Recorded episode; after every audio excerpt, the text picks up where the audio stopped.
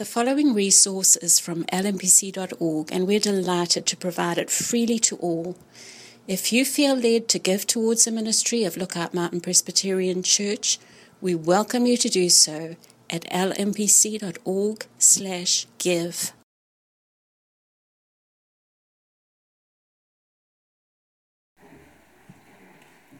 A reading from Deuteronomy chapter 7, verses 7 through 11.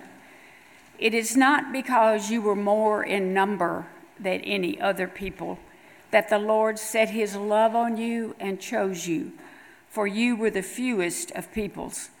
But it is because the Lord loves you and is keeping the oath he swore to your fathers that the Lord has brought you out with a mighty hand and redeemed you from the house of slavery, from the hand of Pharaoh, king of Egypt.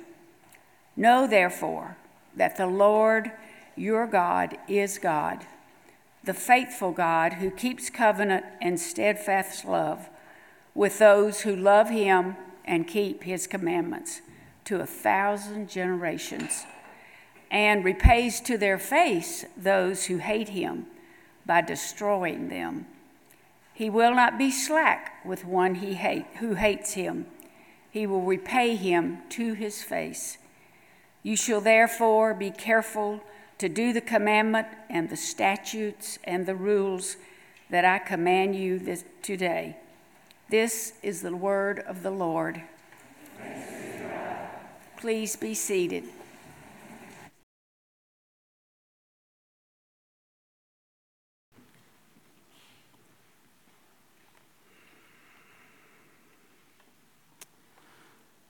Well, good morning. My name is Chad Middlebrooks, and I'm one of the pastors on staff here. And it is a privilege to be able to open God's Word together with you this morning. Uh, we are continuing our study in Deuteronomy, and last week we saw how Israel was called to go into the promised land, but were not to become like the people that were in the land. As God's covenant people and his most treasured possession, Israel was to be distinct, set apart as God's people so that they might be a blessing to the nations around them. But in order for Israel to remain faithful to God and not give in to the temptations of the land, they were instructed to destroy every remnant of pagan idol worship that was represented in the land. And so this morning, as we just heard read, we will see how the sovereign, unconditional, electing love of God should impact and affect the way that we live our daily lives.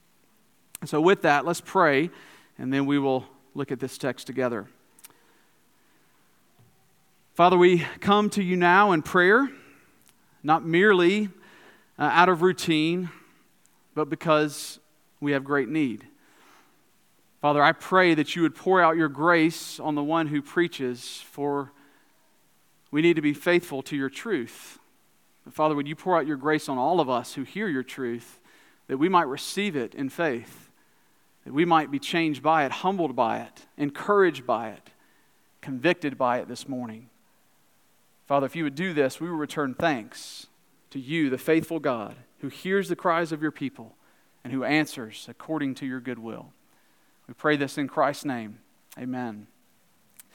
Well, we all likely have a story, usually from childhood, of not being chosen for something. Whether it was not being chosen for the key role in the school play or the solo uh, in the chorus, or maybe you weren't chosen for the basketball team or some other athletic team. Or maybe you weren't chosen as a boyfriend or a girlfriend or even a spouse. Not being chosen can sting, can it? It makes you feel as if you're not worth as much as other people around you. We all have an innate desire to be wanted to be chosen, wanted to feel valued and to feel loved by those around us. And when we don't experience that, we begin to doubt if we are lovable. But this morning, we will see how God chose the nation of Israel to be his most treasured and prized people out of all the nations on the planet.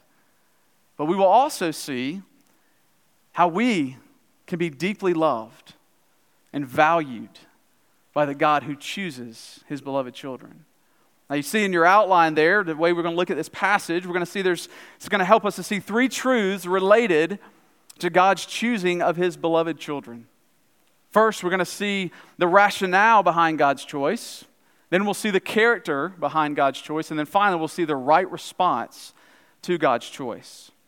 Now, beginning in verse 6, Moses says this to Israel For you are a people holy to the Lord your God. The Lord your God has chosen you to be a people for his treasured possession out of all the peoples who are on the face of the earth. But then, knowing the danger that Israel might think that there's something superior about them, that God would choose them, he brings reality to this, to bear, as he adds some clarity in verse 7. It was not because you were more in number than any other people that the Lord set his love on you and chose you. For you were the fewest of all peoples. So God did not make covenant with Israel and choose to set his affections upon them because of any quality that was in Israel. His choosing had nothing to do with Israel. In other words, let's just say that if Israel was in relationship with God through a dating app, that God would have swiped right past the profile because there's nothing to write home about Israel. They're a tiny nation. They have much, very little to offer economically, militarily, and even morally. There was no qualities or qualifications that would endear God to them as his people. But God chose Israel to be his treasured possession. Israel are God's chosen people, but they are not his choice people. God tells Israel they are special and treasured by him simply because he chose them. Israel would never be in a relationship were it not for God. And Moses goes on to say as much. Look at verse 8. It is because the Lord loves you and is keeping the oath that he swore to your fathers that the Lord has brought you out with a mighty hand and redeemed you from the house of slavery, from the hand of Pharaoh, king of Egypt. What set Israel apart from every other nation on the planet was God's sovereign and electing grace. Out of all of his own being, his love, did God choose Israel to be his own. But in addition, God says that he had loved their forefathers and he promised that he would be in covenant with them and he would bless them, his descendants. And obviously, reverting back to the covenant that we just spoke of that God made with Abraham. And we see that in Genesis 15 and 17. But God's covenant love is also demonstrated in his redemptive work in bringing uh, Israelites out of slavery in Egypt, walking them across dry land, protecting and providing for them. And later, in Deuteronomy 10, God will say to Israel, To the Lord your God belongs the earth and the nations and the heavens. And yet, he says, I set my electing love on you. God's sovereign electing love of, is absolutely unconditional in that it is not based on our worthiness or our goodness in any way. Now, when we think about our own situation, God's electing love doesn't change when we come to the New Testament. Well, yes, his love now includes believers in Christ, both Jew and Gentile, but the basis of our acceptance has not changed one bit. The believer is such only because he or she has been chosen by God. Salvation, as we know, is by grace alone, through faith alone, in the person and work of Jesus Christ alone. As a sinner before a holy God, there's nothing we can do to earn God's acceptance and be reconciled with Him. It's only out of God's sheer love and grace that He sets His affection on those who are His children. And Jesus says as much in his earthly ministry to his own disciples as he called them, and he says to them in John 15, You did not choose me, I chose you and appointed you. And he further clarifies a little earlier in John 6 when he says, No one can come to me unless the Father who sent me draws him. Do you hear that electing love? Being chosen by God alone. The Bible makes it very clear that if we as believers believe upon faith in Christ, it is only because the Spirit has opened our eyes to receive Him. Otherwise, we would have no chance at salvation and being reconciled to God because we would remain in our sin, blind to the truth of the gospel.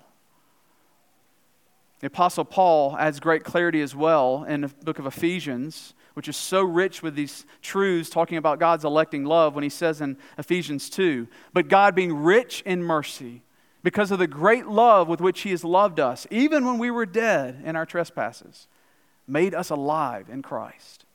By grace, you have been saved. And then one chapter earlier, speaking of our election, election and adoption, he says, He chose us in Him before the foundation of the world. In love, He predestined us for adoption. Now, contrary to what we might think we believe, often how we practically live in our daily lives is that, yes, I know that that's true, but you know what? I do think I offer something to God. I think He really is privileged to have me on His side. But in other words, as we see here, God tells us He has mercy on whom He has mercy. God loves simply because He loves. God's unconditional love for us can often be very difficult to grasp because our love is too often conditional in the way that we seek benefits from others in our relationships. Take, for example, the marriage relationship if you're married. If you ask your spouse, Why do you love me? and your spouse responds, Because you're beautiful, or you're handsome, or you're kind, or you're, you serve me well, or you're patient with me. All those things are very good things, but they really pose a problem ultimately because every one of these things will change and they fade. They're fragile. As great as those things are, we need something more stable. But on the other hand, if your spouse says, I love you, simply because I've given myself to you, that's a more solid foundation from which to relate to one another. But in any earthly relationship, even in the strongest of marriages, there is a degree of conditionality that is present in the relationship. Since we're all human beings, our love has a degree of need attached to it. But here's the reality God is the one who has no need. His love is the only love that does not change. And so, therefore, only God can and does say to us, I love you because I love you. Pastor Tim Keller says, If you believe the God of the universe says this to you, I love you because I love you, this is the ultimate unassailable foundation upon which to build a life and an identity. All other identities, he says, are radically insecure compared to this. Now, when we truly catch a glimpse of this kind of grace and love poured out to us, rescuing us when we were unlovable, what this does is the Spirit begins to breed a sense of humility in our hearts we can acknowledge that God gets all the glory, that I offer him nothing. He chose me out of great love for me, not because I came with anything to offer. James tells us in James 2 Listen, my beloved brothers, has not God chosen those who are poor in the world to be rich in faith and heirs of the kingdom, which he's promised to those who love him? Again, if we think we bring anything to the table other than our sin and filthy rags, we don't understand the gospel. We need to repent of our self righteousness, and we need to heed the words that Paul exhorts to the Christians at Corinth as they were living out of pride and arrogance, thinking they were superior to others. And he told them, Not many of you were wise according to worldly standards, not many of you were powerful, not many of you were of noble birth. But God chose what is foolish in the world to shame the wise. In other words, you're not that special. Don't think highly of yourself as if you had something great to offer. God loves and chooses out of his own accord and to lavish his love upon those he chooses to love. But next, we see the basis, the character behind God's choosing. Verses 9 and 10, we're given this insight into the nature of God and his love for his creation. We're told in verse 9 that God is the faithful God who keeps his covenant to thousand generations. And he is a God who is steadfast in his love for his children. Now, throughout the Old Testament, when God's character is described as loving, the word hesed is used. And if you go to Psalm 136, we see 26 times the refrain Your steadfast love endures forever. It's speaking of his Hesed kind of love, which is hard to translate in the English language, but it means it's a, it's a loyal love, it's unconditional, it is lavish in nature, and it is an enduring kind of love. Now, the word love, as we use it today, is so used so frequently and flippantly that we've cheapened it, we've diluted it. And so when we say the words or we hear the quote from 1 John 4 that God is love, we often very much underestimate the magnitude of what we are saying and hearing in that statement about God's character. See, what we think about the character of God is going to impact not only our understanding, but also our experience of the gospel. In his very helpful book, Delighting in the Trinity, Michael Reeves explains how God is love because God is Trinity. The eternal relationship between Father, Son, and Holy Spirit is one of eternal love and eternal communion, which separates the triune God from every other single person deity there is. And as Reeves rightly notes, he says if you have a single person God, i.e., Allah in Islam, that is not a God who is eternally loving because love is not part of his nature. In other words, there's a time in which, before creation, a solitary God is alone. There is no need for relationship, there is no loving relationship that exists. We can only say that God is love of Yahweh, who, as John 4, 17 tells us, is a father eternally loving his son as he pours out his spirit upon him. Only the God of the Bible is a God who is eternally loving. There is no other God like this God. And this is very important for us to recognize and understand because it means that God's love for us as His children is an extension of His perfect and eternal love for His own Son. So if we are united to Christ, we live in the fullness of God's love that the Father has for the Son. Let that sink in just for a moment the love and the delight that the Father has had for the Son from all eternity is the degree to which the Father loves you this morning, right now. Do you believe that? And does your life reflect that reality? In other words, when God looks upon you, he sees the beauty and the righteousness of his Son, and he is overjoyed and delighted with you apart from anything you've done. Moses goes on further describes God's love as being faithful to a thousand generations. Now, contrast that with his steadfast love to a thousand generations with, in verse 10, his just judgment.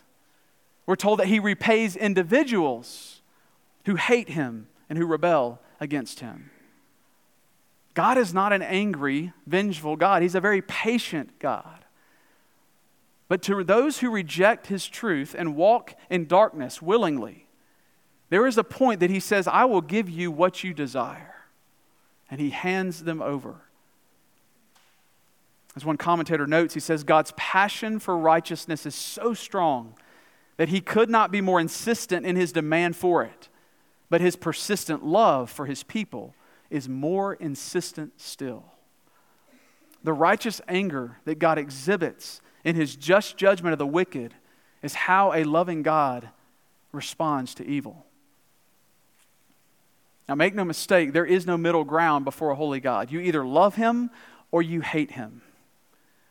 Which one of those describes you this morning? There is no middle ground. Christopher Wright says the consequences of each choice of God are widely disproportionate. A thousand generations to one showing where the overwhelming balance of God's own desires lies. Yahweh is a God who simply loves to love. Think about what is really at the root of the majority of our struggles, the things that we face each day of our lives. Whether it's walking through shaky finances that we uh, are wondering how it's going to all shake out, or the various challenges that our children face, or the brokenness that is in our marriage relationship, or the fear, the anxiety, the angst that we have over work or over school, or maybe the constant insecurity that we deal with every day as we think about our own body image. The list goes on and on and on. But at the root of each one of these struggles is varying degrees of doubt that God's love for us truly is unconditional and that we can trust Him with every aspect of our lives. To hear God is reiterating that love and faithfulness characterize his nature. And more than that, he's provided us ample evidence of his steadfast love and of his faithfulness to us, not least of which is the sending of his Son, the Lord Jesus Christ, to fulfill everything that we failed to do, so that he could lavish his love upon us as undeserving sinners. See, every day of our lives, there are a thousand instances of God's love and faithfulness in all the minute details of our lives most of which we overlook and are oblivious to. But He's at work. In what specific areas of your life are you doubting God's steadfast love this morning? Currently, in what circumstances do you need to relinquish fear, anxiety, control over a specific situation? Knowing that the details are entrusted to God who is faithful and who will carry out His good his wise and His perfect plan in your life. See, no matter the number or the extent of our failures, which for all of us are many, and even no matter how complex the situation is that we're walking through this morning, that we don't know how it's going to turn out, God's love for you has not and will not ever fail you. And furthermore, each of his ways can be trusted because they're always for our good. That is his character, and he can do no other. Lastly, we learn the right response to God's gracious choice. God's call that is rooted in his steadfast love demands a response from us. And this section ends with Moses exhorting Israel to be careful to do the commandments and statutes and the rules that I command you today. Now, right as you hear those words, that statement should make you feel a little uneasy. Because don't forget, just the verse before, he says he's going to destroy those who rebel against him. Here, he's commanding obedience to everything that he has called his people to do. And so we, like Israel, called to do something that is an impossible task. How do you reconcile the call to obedience that we can't fully supply perfectly, and then the promise to destroy those who rebel against him? The only answer is found in the cross of Jesus. At the cross, the only one who has upheld the law perfectly was crucified and forsaken by his Father. Christ was destroyed in our place, incurring the payment for our covenant disobedience, the ones who broke his law. Everything that was required was fulfilled, all the conditions were fulfilled by Jesus alone. And as the righteous Redeemer, he stands to receive all the blessings and benefits of the Father as he sits at the right hand of God now. So this means those who are now united to Jesus can be loved unconditionally by the Father. And because God has given us the greatest gift that we could ever ask or imagine, He's given us Himself in the person of the Holy Spirit. This changes the trajectory and the goal of our lives dramatically. Knowing that Christ was crushed in my place I now turn from thinking that walking with Jesus is all about superficial behavior modification, and I turn to the law and see it as a gift, no longer a threat, that I can now take seriously because it is the pathway to a life of joy and flourishing and freedom because it comes from the hand of my loving Father. As Paul reminds us in Romans 5, God's love has been poured out into our hearts through the Holy Spirit who's been given to us. And so this promise means that the Holy Spirit is committed to the work of transforming us, of taking our disordered loves and desires and conforming them to that of Jesus's. What can this kind of undeserved radical grace produce in the life of those who experience his steadfast love and his faithfulness? It creates a countercultural community that is rooted in the love of God, that actively pursues humble obedience to God's glory. This kind of grace should motivate us to live with deep gratitude that is marked by a growing holiness. So, this means how we approach everything in our lives changes. How we view our family life, how we view our work, how we view our sexuality, how we view those who are different than us. And everything that we say and that we do, we want to aim and have that reflect the image of our Creator. See, God's electing love for his children is for the purpose of calling us to holiness.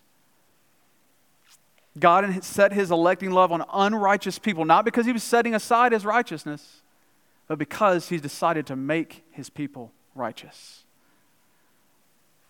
So it's his sovereign choice to call us so that we can be molded into the character and the image and the way of Jesus.